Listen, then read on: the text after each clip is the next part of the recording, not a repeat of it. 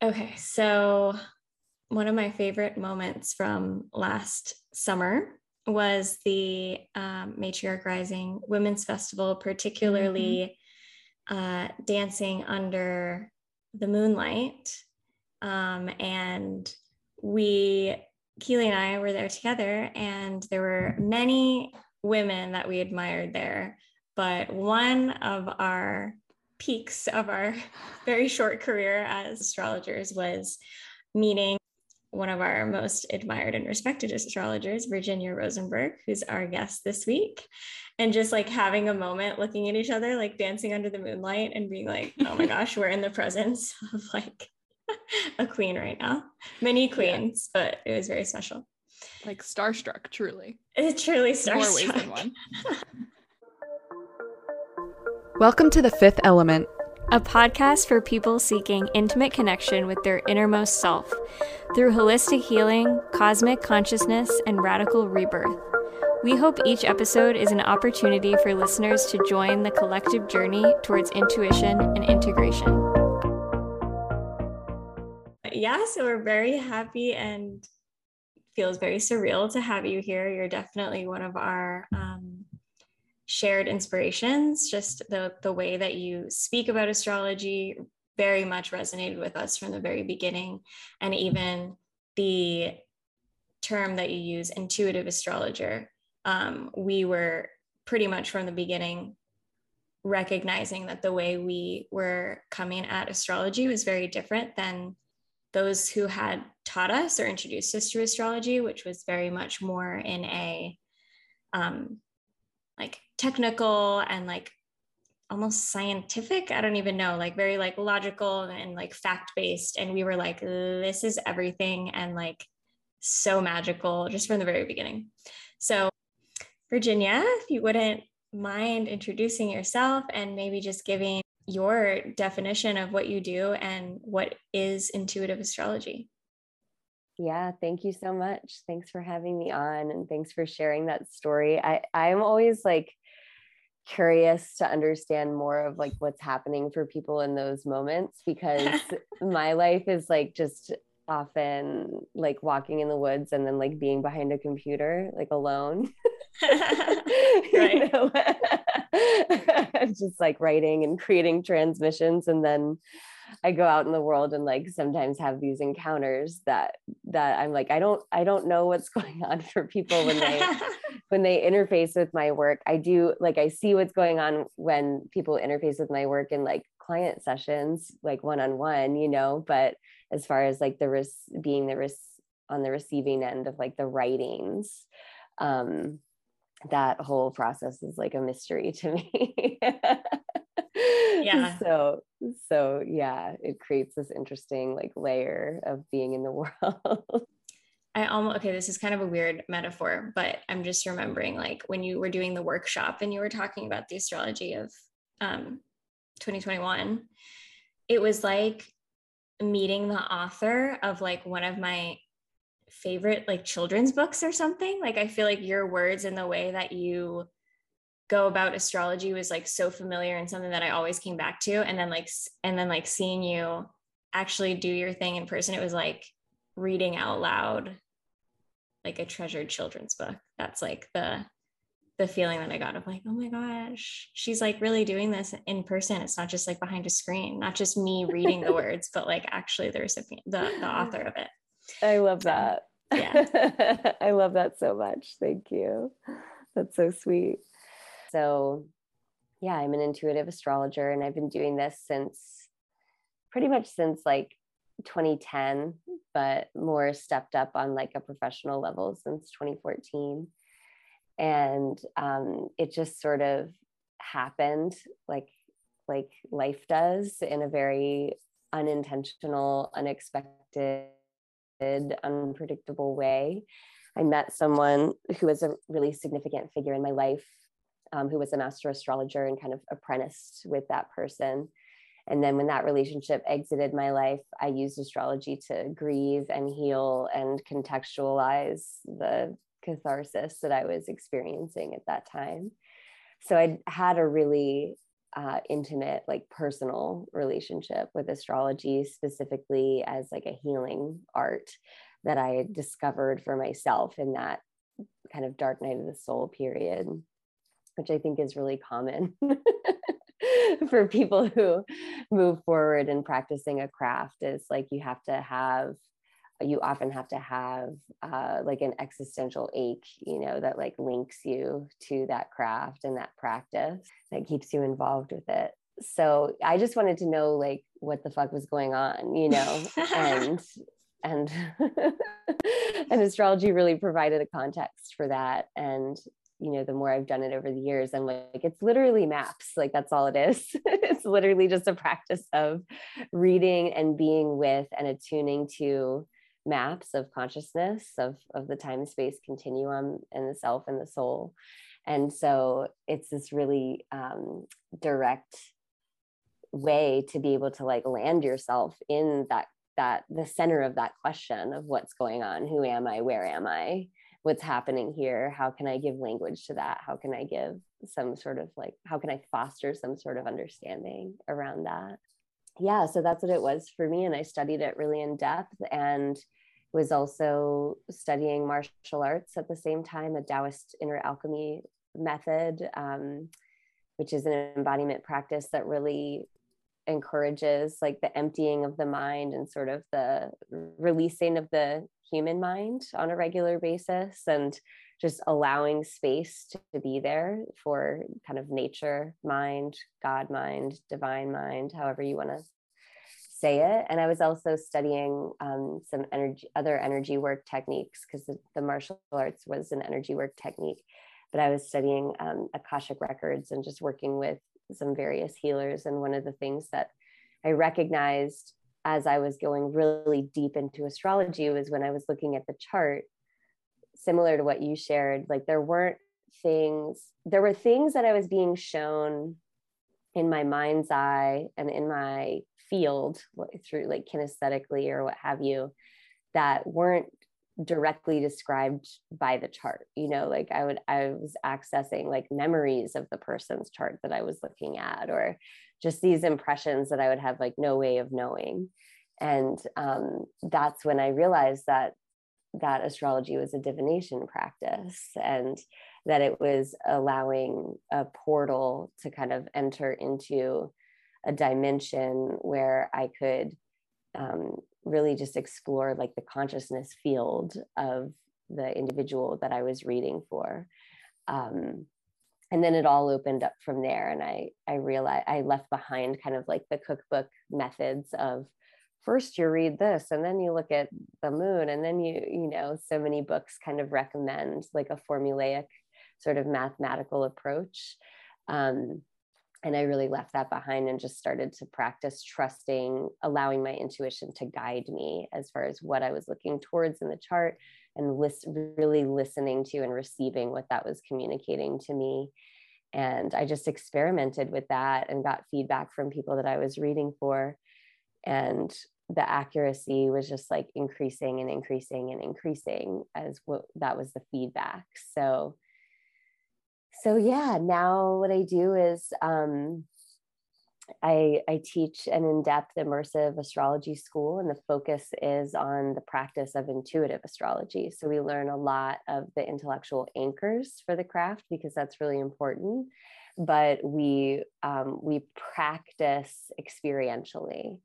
Um, so all the learning methodology is like we dance with the symbols or we make a collage or we build an altar or we you know do like stream of consciousness writing like from saturn to us or so it's these ways of really activating an engagement with the consciousness of the the deities and the symbols and the beings and the archetypes themselves that are living in astrology. Um, and yeah we're almost done with our my most recent round of my six month school and the, the results are really beautiful right now it's it's always astonishing to see people like land in themselves with this language because it's so complex and so multifaceted and it takes a while to like get there but about halfway through the course it's like the plane takes off you know and people start like mm. finding their own way with the flight um, that is this practice of intuitive astrology and it yeah so i'm really basking in like the glory of that right now. Wow that's so awesome. yeah. what a like beautifully intimate trust to have with yourself too to you know go into this discipline where people i mean it's a very vulnerable act like people giving you their birth information and then for you to just like trust your intuition completely to guide those conversations and do it outside of like the mainstream perception of like what an astrologer can say or you know where they pull that information from. That's really beautiful. Yeah thanks for mentioning like how um like how tender it is to give someone your birth information because i i feel like that's a really important acknowledgement that a lot of people don't recognize since astrology has become so like pop culture in the last mm-hmm. decade or so. And um you know the teacher that i studied with initially he never gave anyone his birth information um, because he was like, I don't like this is magic. I don't want some random person out there like using this magic in a way that I don't have agency over or like can protect my field around. So that that's always stuck with me. Yeah, I I I've had experiences like first meeting people and they're like, "Oh, like you study astrology, um like look at my chart." And I'm like, "I don't know if you want me to do that. Like we just met. This is not really like a party trick. Like, yeah, I can pull out some stuff, but like once I see your chart, like it, I feel like it just like comes alive and I can't separate that from you anymore, obviously. And so it's like, it's a lot to give someone access to that, especially, yeah, people just kind of think like, oh yeah, I guess my sign. And it's like, well, I'm going to know a lot more than that if you give me this information. Yeah, totally. My favorite, my favorite is the people who are like, are like, I don't believe in that, like blah blah blah. Like I don't buy astrology, but then they're like, they won't give me their birth information, and I'm like, so clearly you believe it has some sort of some sort of something. yeah, I really loved the mention of, um, well, getting to know the planets and the signs as like conscious living deities. Mm-hmm. And um, one of the things that drew me to your work, I don't know how I found it, but was your embodied astrology course.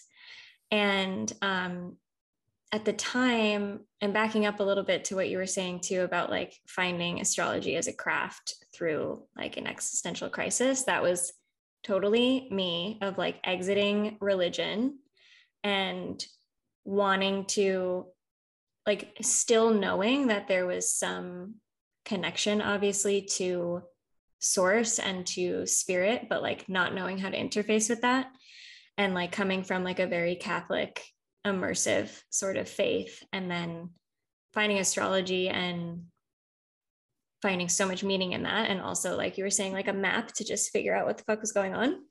Um, but finding your embodied astrology course in that really helped me obviously bring it alive and bring it into my body. And i think having that as one of the foundational like teachings of of how i was learning astrology really to me gave it so much more aliveness than just reading a few books or like even listening to podcasts whatever it was it was like actually feeling how i could embody each archetype how i have each archetype how it is personal the like we have all of the universe and all of these energies inside of us but then i just it's just such a brilliant concept because then you can really like connect to that in yourself that other people have. So it's like now when i read people's charts like i can remember what that archetype felt like in me. And especially like as someone that's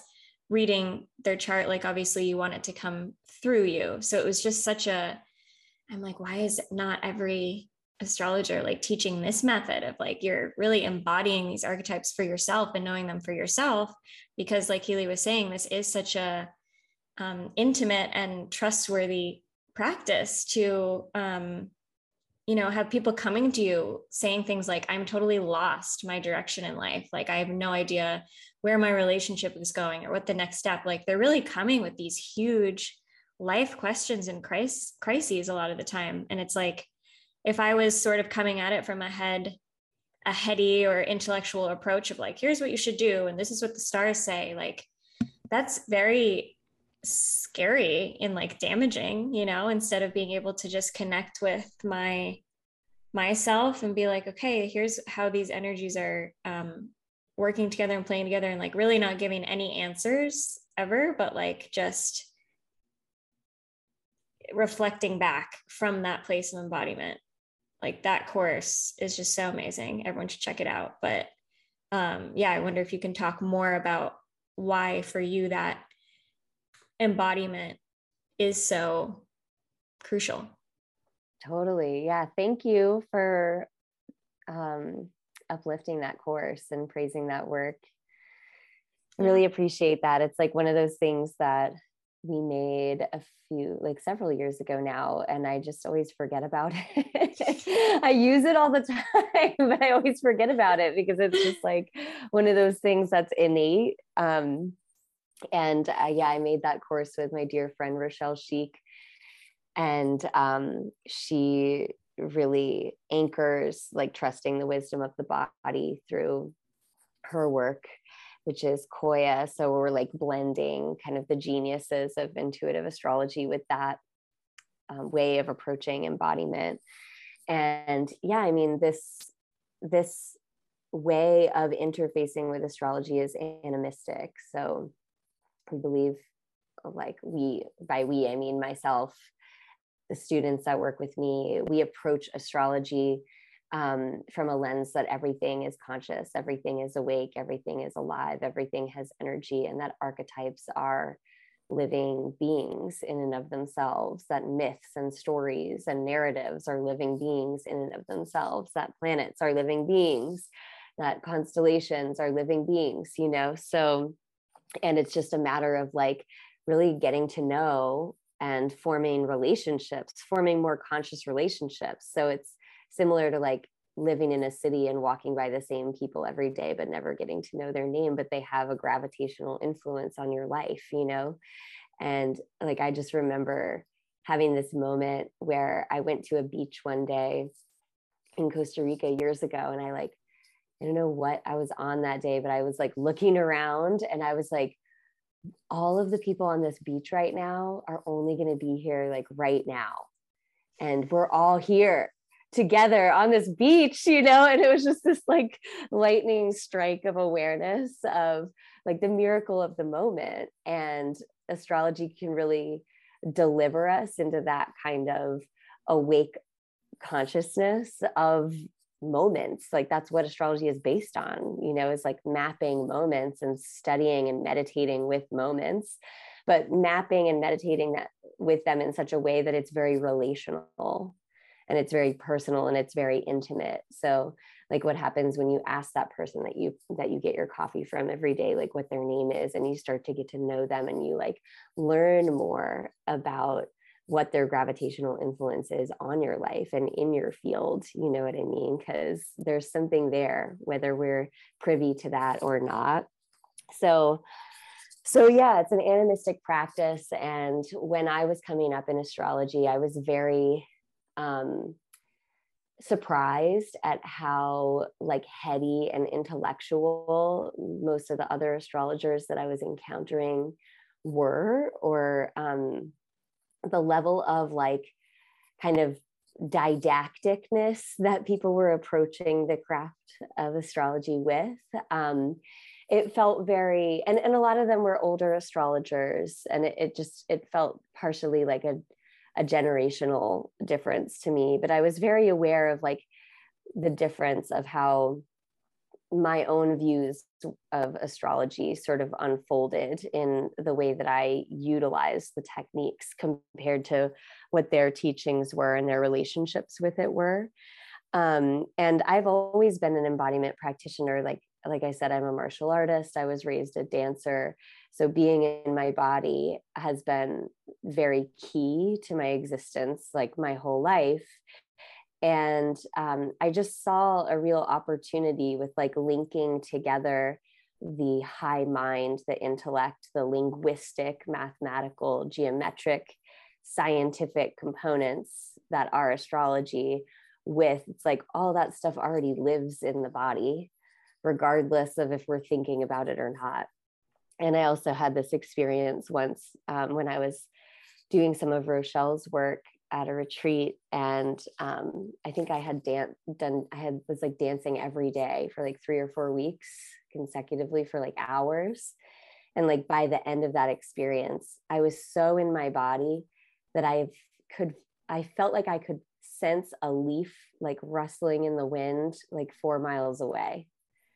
Wow, you know, I just got and chills. Was, right. and it was just this delivery into this is the real intelligence of embodiment.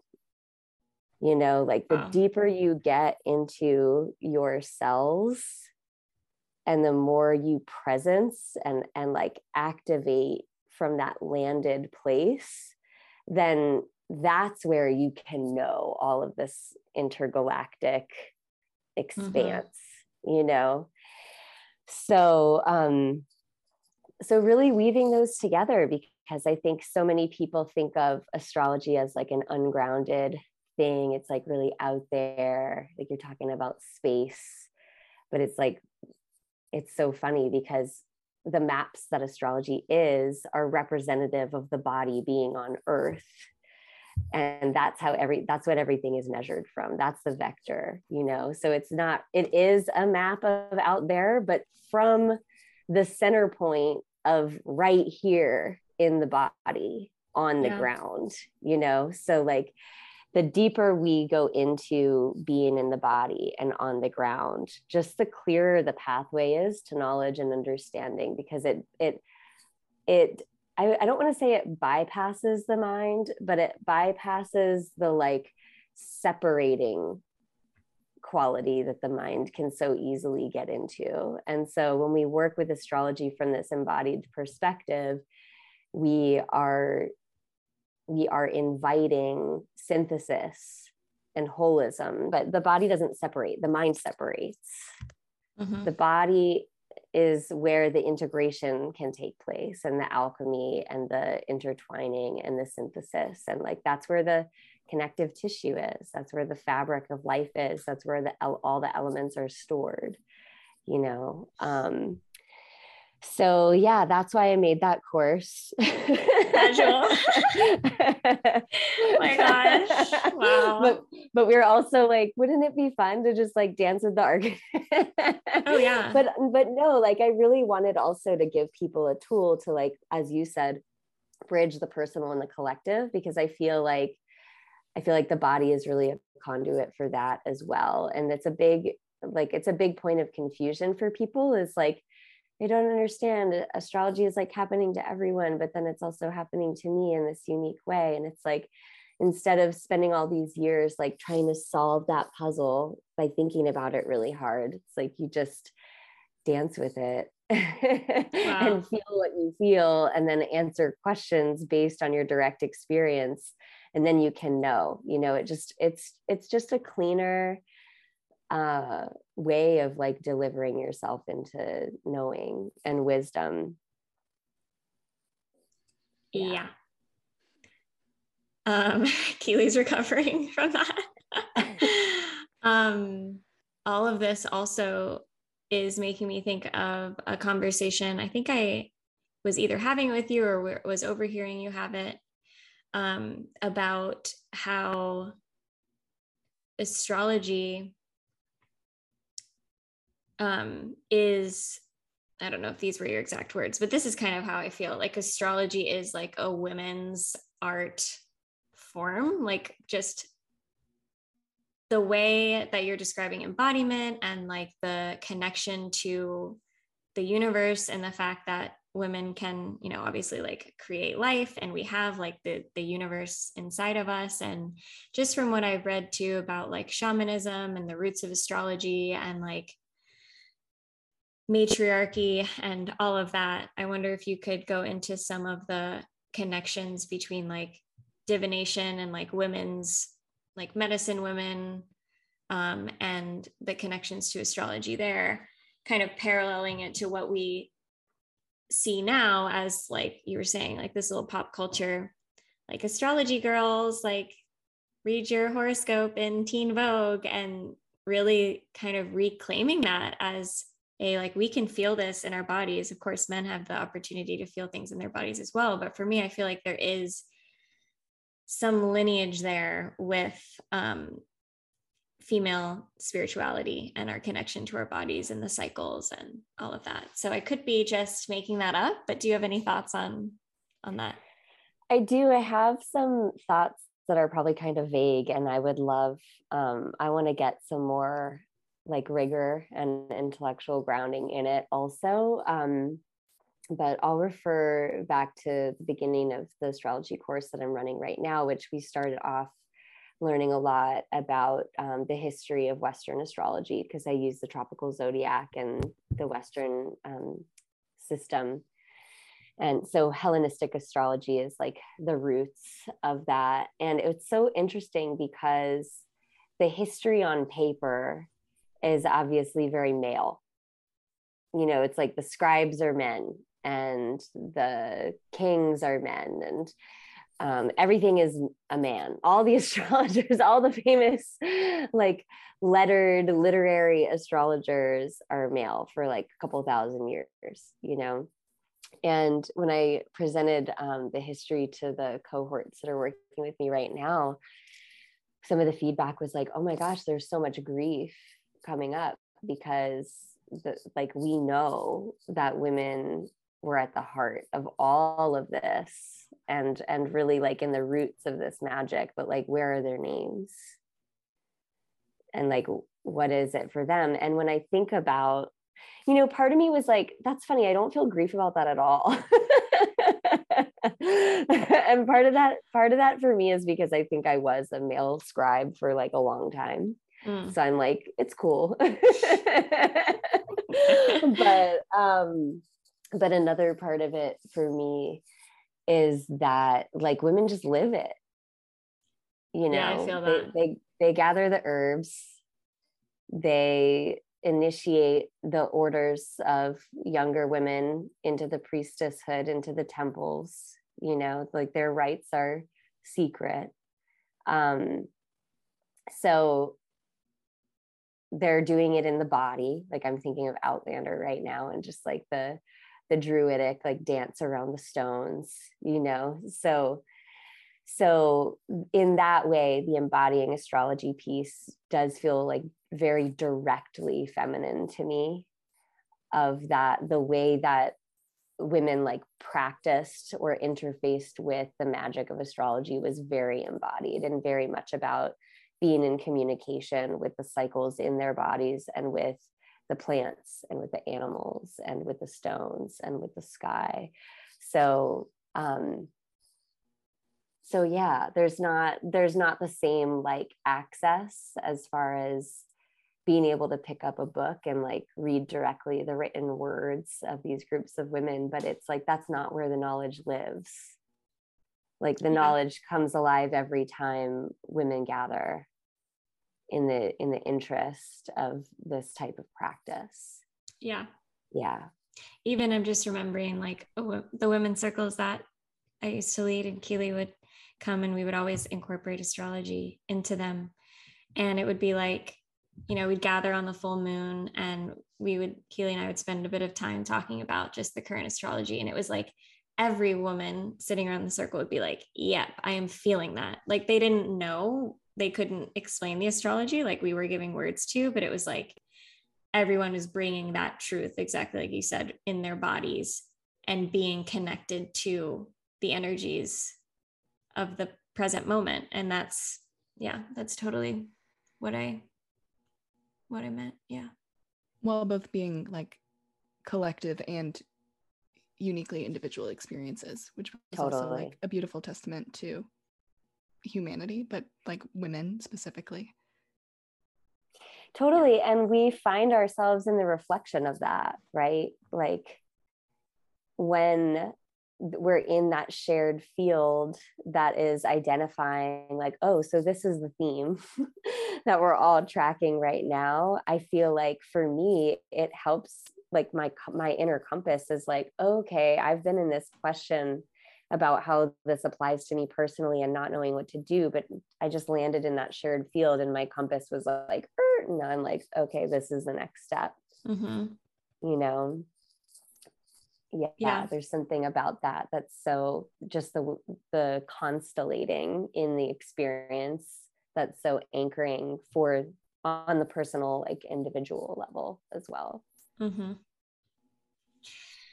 Amazing um, so before we kind of look at maybe a few themes of the year ahead and the years prior i'd love to hear um, where you see your work and your life going? Obviously, this is a, a craft and an art form that you've been steeped in in the last decade or so.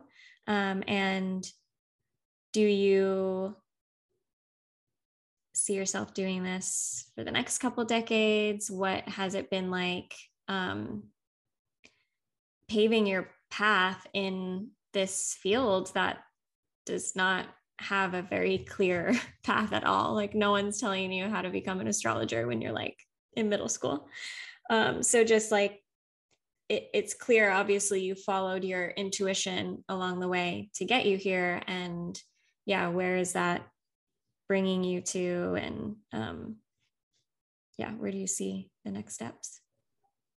Totally. Yeah.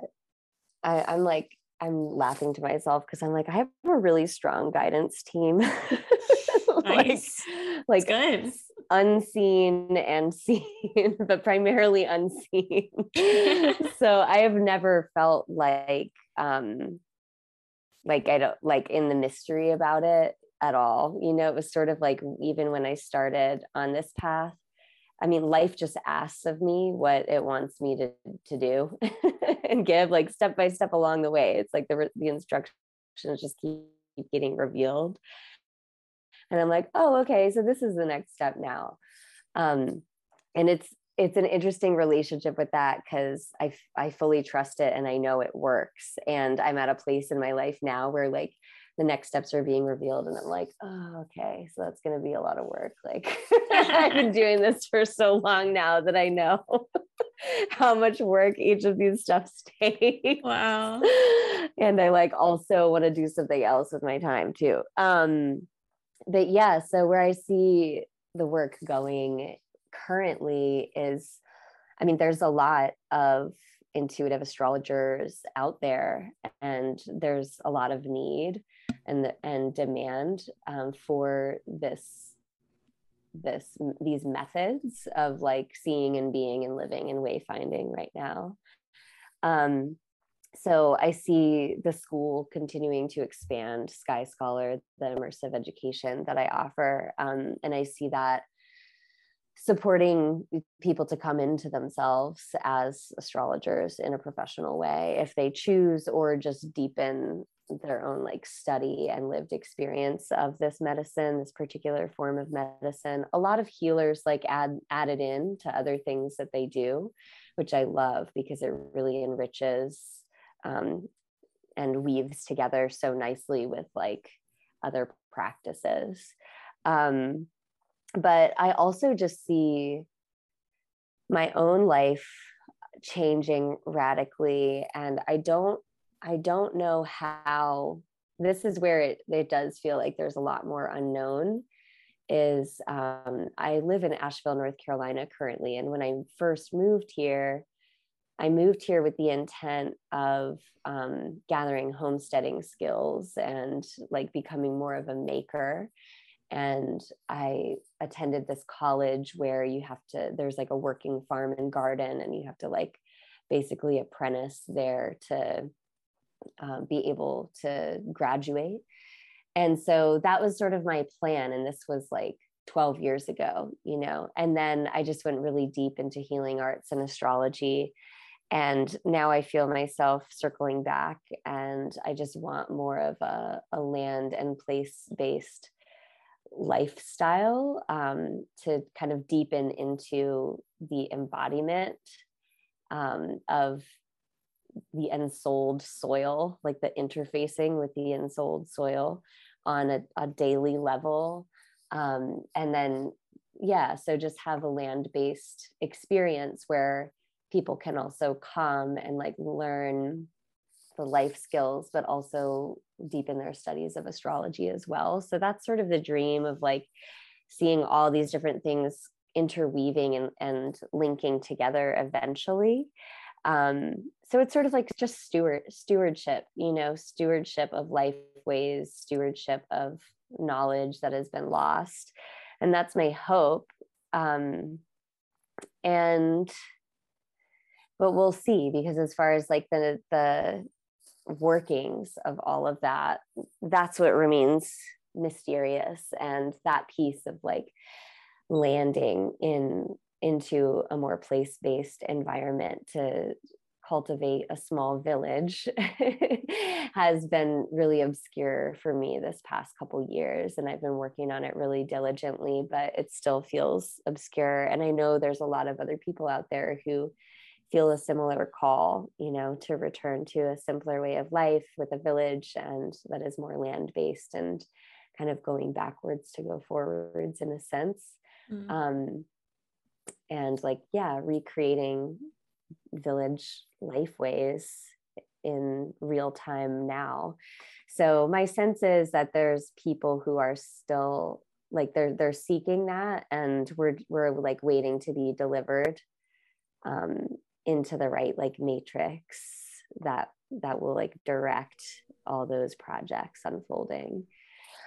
So i hope that's that's not too like convoluted of a description but that's sort of what i see. And ultimately like what i really want to do at some point is not really talk about astrology at all and and maybe write like science fiction romance like historical fiction alien novel or like histories of the blood of the earth or something. Like i don't know. Oh i want to i want to be an and like a semi-fictional archivalist of some sort. And i see that in like my future future. And i think that'll be the like real culmination of the lifetimes that i've held as a scribe. Um, I don't know if you have seen the there's like a Netflix series called The Magicians. Have you seen that? Mm-hmm. Um, well, there's one character in it, Alice, who in part of that show, she's like locked away in this room, just like writing the books of life, writing everyone's book of life. And mm. I was so like blown away when I saw that characterization because I was like, that was totally me wow. for like lifetimes, you know. And she has this like long hair that's all disheveled and is like all over the floor and has never been cut. And she's just like feverishly like writing everyone's book of life. wow.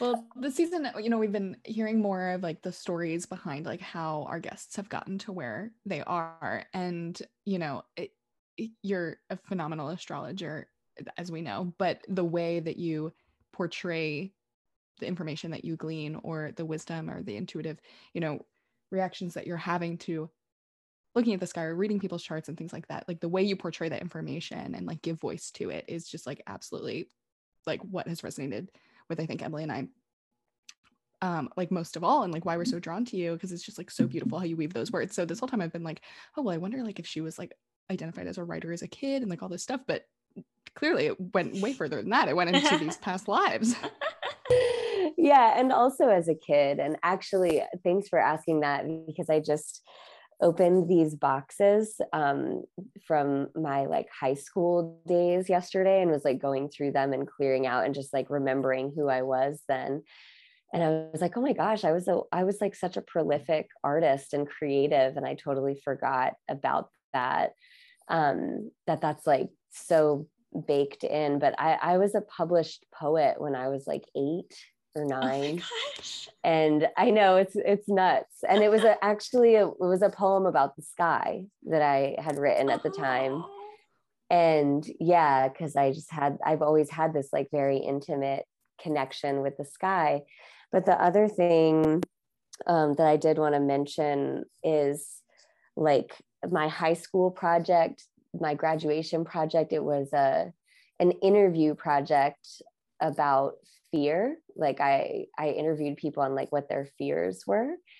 And when I was reflecting on that, I was like, you know, I've just always been really interested in the art of questioning and like just talking to people about their intricacies and and what's intimate to them and things that maybe aren't normally spoken about you know in general conversation like i've always just wanted to like get right to the heart of it with people from all walks of life and races and backgrounds and strangers and um so and from there i went on to go to college and study. I, I, it was kind of like a journalistic like anthropological path but i was studying research and writing for documentaries because my interest was just ex- exploring the human story and aggregating it and presenting it um, in a way that could touch people and could like change the fabric of society and culture as we know it. Because um, i always felt really trapped when i was growing up in like the lifestyle that was so devoid of meaning and like richness of like we go to the mall uh, you know it's like like this is how we like pass the time as we go to the mall uh, You're like, that. I have an interview with fear to write. Okay. well, I was just always so, I felt like a wild animal, you know, like trapped in a cage in this like weird, blank, like air conditioned box that was supposedly life. and um, yeah, so my, I think my way out of that, like creating my way out of that, has always been through through writing about my pain and through acting and dancing and singing and um, getting to know people from very different backgrounds than I. Yeah, so astrology is really just like a continuation of all of that. yeah, I love I love that context too of like astrology is your current vehicle or your current medium for what your soul is here to do and has always done and i feel like that piece of looking at what you're into as a child is so helpful for people especially people that feel really lost at their passions and to not hold so tightly to the thing but allow it to be expressed in multiple ways over your life. And i think people try have it in their mind that they have to find the one path that's going to fulfill their passion for the rest of their life versus really getting to know your own passions and then being able to see a multitude of ways that you can express that throughout your life and yeah it's really amazing to hear that from you of just being like yeah right now and for the past decade and maybe for the future like astrology has been how you've done that. And because you have that like relationship with life and that relationship with your own passion that like you're open to seeing what that unfolds for you in the future. Yeah and you also i just jogged something when you said that which is like what i i see my role in this as like a a movement weaver. And and it's sort of like every astrologer that kind of enters the community and like rises up in this more intuitive like modern method of embodied wisdom then they bring their skills and their gifts and their tools. And it's like i'm aware that i'm doing what i'm doing until i don't need to do it anymore. You know what i mean? Because it's like you it's a project that you work on and then you can like pass the torch and the the light gets like lit and fueled and then carried on by others in the community. So yeah you're lighting that up, up for me that i'm like yeah there's there'll be moments of stepping away like when the time is right and and others like rising in and coming to the forefront mm. um I also just wanted to speak really briefly to something that Keighlee mentioned earlier, which was like the risk and like the danger um, of practicing astrology because it is such like a vulnerable thing to work directly with like the birth magic and um, and I, I just want to share that like that is something that's so real. And i can't tell you how many people have come and been like i saw an astrologer when i was 18 and they said i was going to die when i was 26 and that like ruined my life for eight years. Seriously. Like literally people are out there saying things like yeah or i've had women that are like i've had an astrologer tell me that i won't have kids. Like these yeah. huge huge things that i'm like oh my god yeah. So it is like it's really tricky and it takes a lot of ingenuity and care. Um, and my own way that i've developed of like moving with that and i'm sure that i've made mistakes in my own practice especially earlier on but there's there's always room for mistake um, but especially earlier on when you're like so green and naive and like you don't know what to be careful of necessarily or what the parameters are or should be. But i really rely on on questioning and just like kind of co-creating the field of understanding with the the querent with the client the person who's inquiring is that rather than like overlaying your own interpretation it's like kind of making suggestions of what some things are that you know about the archetypes and the themes that are present but then asking them to like furnish that information if they want to you know? It's like how does this theme like resonate for you or where have you seen this play out in your life? And then there's also the invitation into like the self-healing component of astrology where, which is really about the person just like pulling the story from themselves and recognizing themselves you know? So yeah. Yeah i love that do you have a favorite placement in your own chart i love that question um you know i feel really I love my chart. I yes. I have a great chart. Um, I, I These are the affirmations everyone should be saying every morning. I'm also a Leo moon and, and Leo rising. So, um, but like, you're like, first things first, I love myself. Let's get that out there. I just like know I'm really special and I'm like so um but I I have um I have four planets in Gemini in the 11th house and I I just love that because I'm so blessed with connection like I'm so blessed with just knowing so many people and um, being encircled in and by communities and gatherings. And that is just like core of who I am. And that's what I love the most is like just being in connection. And now I never lack, you know, for the gift that is like my people. Yeah. yeah. So, from your from your vantage point, from your intuitive, your intuition, um, what do you see this year holding for us? I think particularly most people will want to hear in regards to kind of this like context of the past two years, this being kind of like the third year of this major life crisis that everyone is going through. Um, could you speak a little bit to what you are feeling into in regards to this upcoming year and um, maybe just giving a little bit of insight into what has happened um, the past two years for people to kind of see how how the astrological energies have impacted in real time and in real life and how people can relate to those totally just like a small topic you know um yeah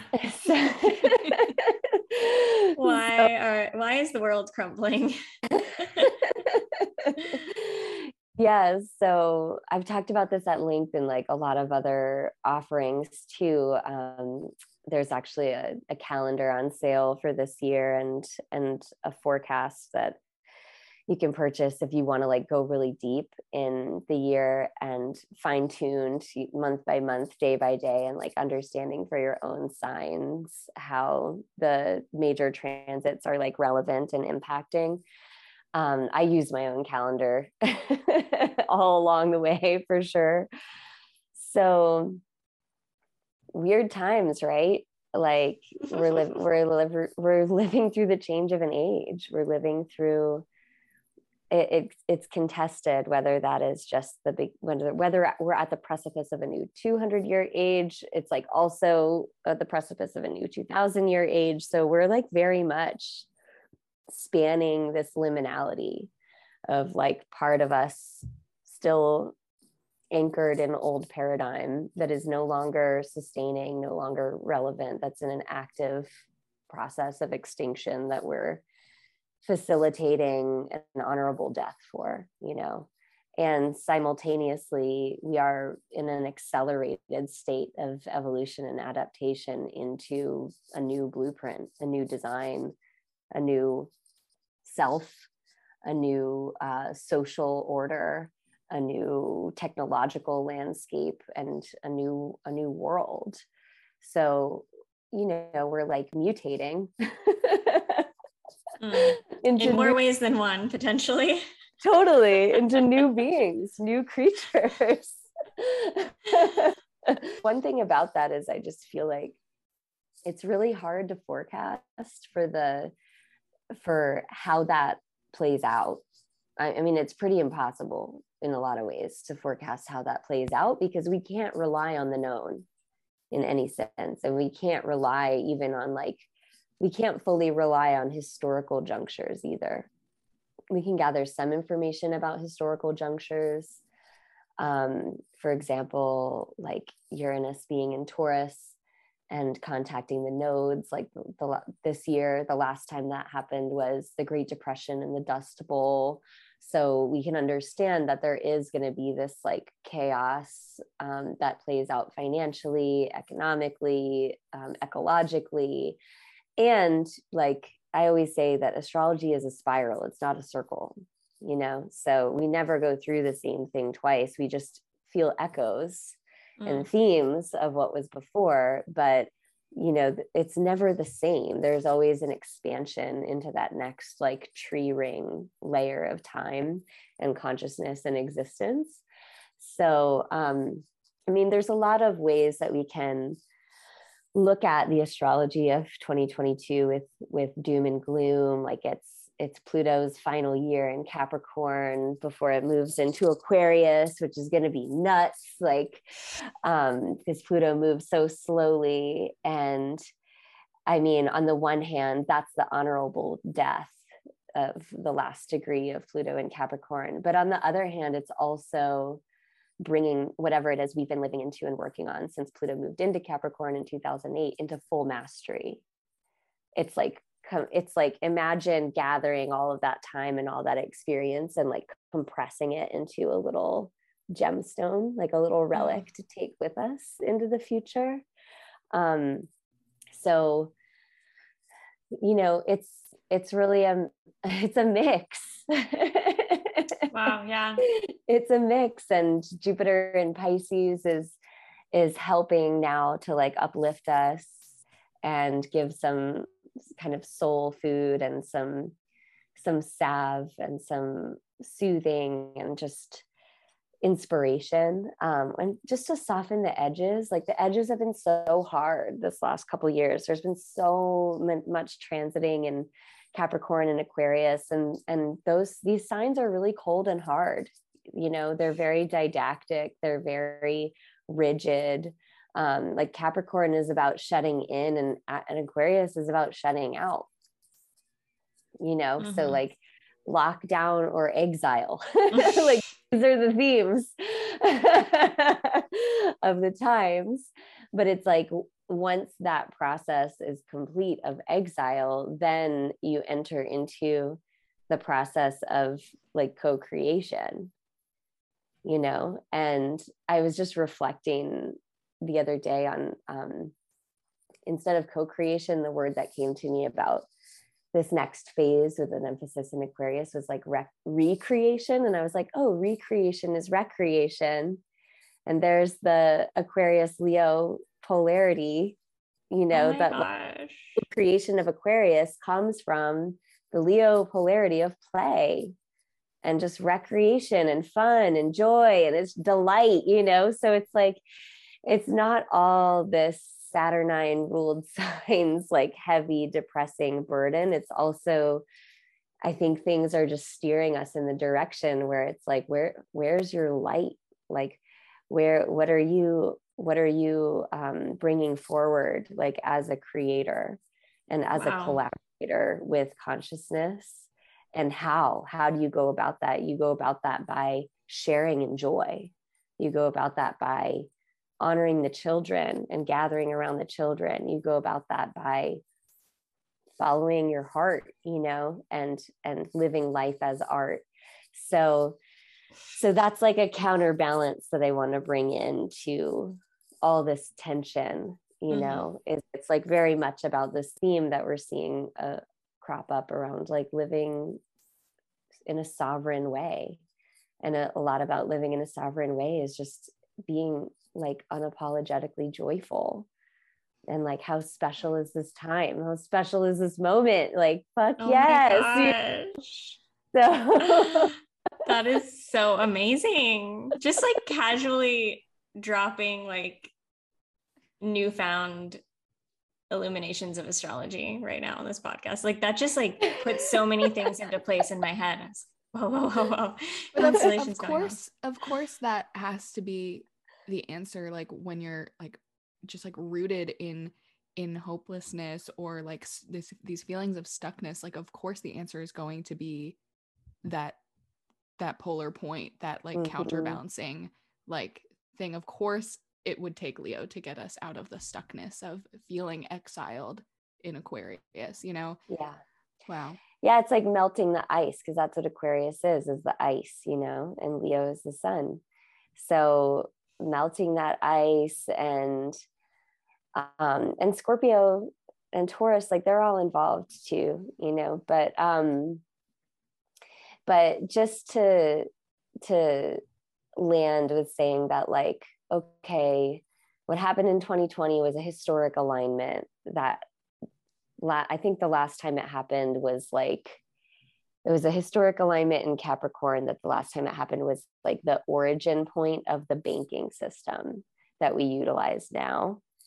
And the origin point of like the families and dynasty connected to that. Um, so it, this is literally like a tectonic plate shifting uh, around like power and authority.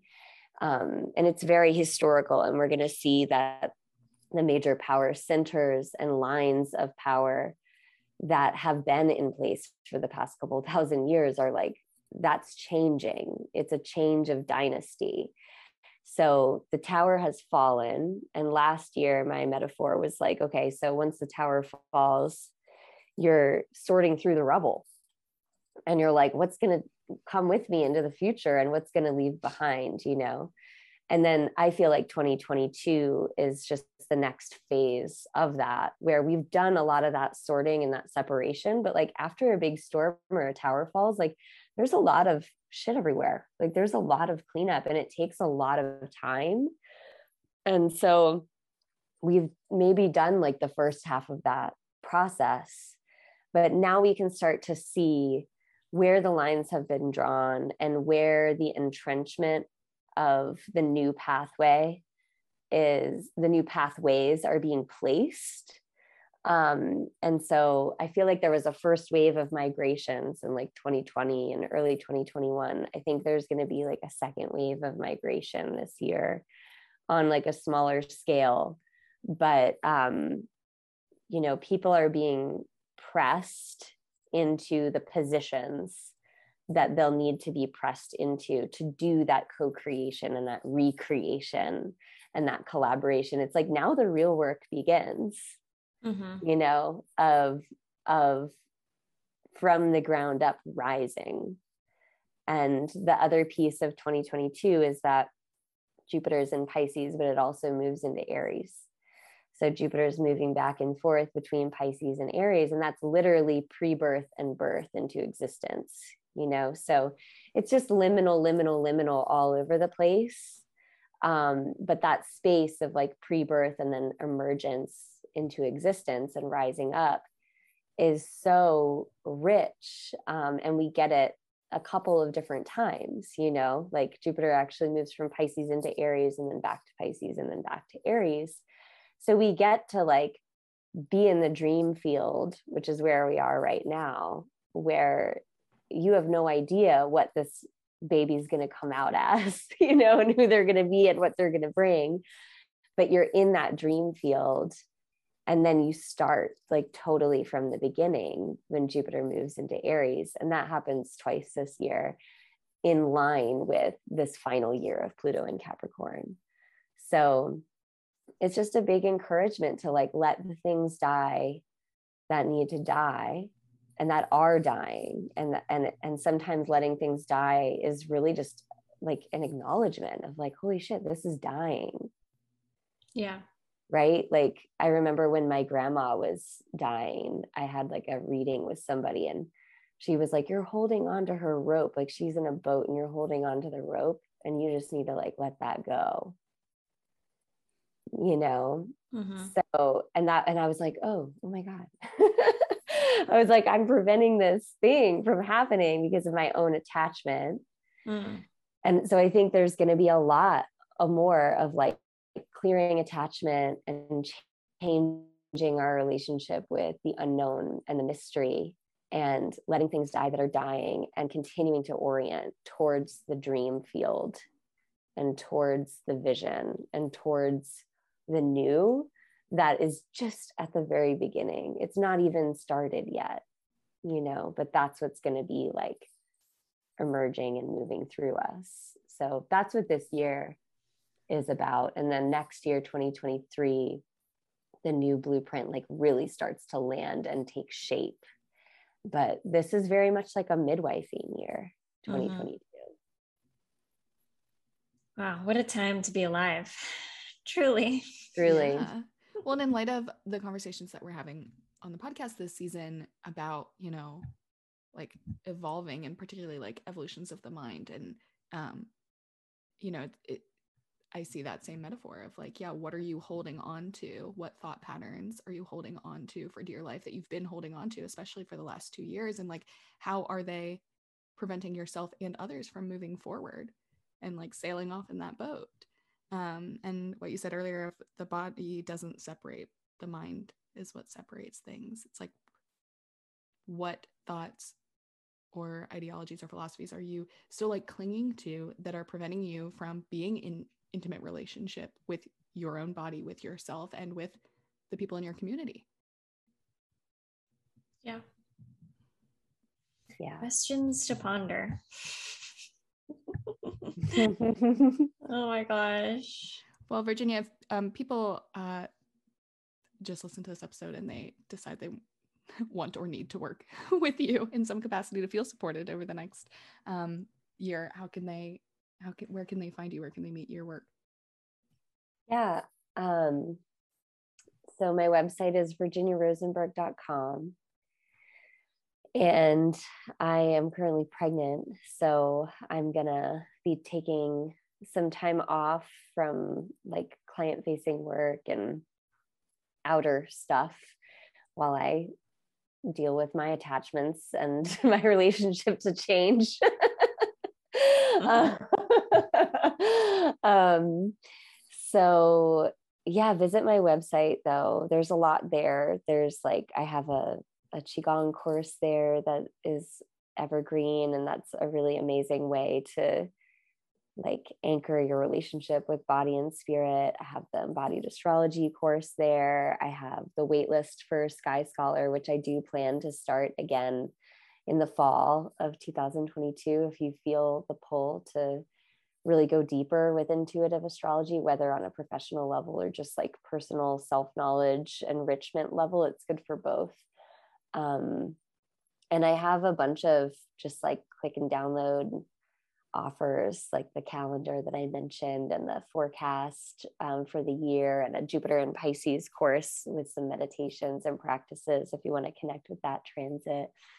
And but I really just recommend getting on my mailing list because what my work, I think a lot of what my work centers around is my writing and the like ongoing communication with the audience on the mailing list. Um, and I, I do anticipate like writing in some form or other in general and in the year ahead because it's it's like lifeblood um, to me and and for the people who resonate with my writing so that's what i'd recommend Awesome. We'll include all that in the show notes. And thank you so much. This was such an amazing conversation.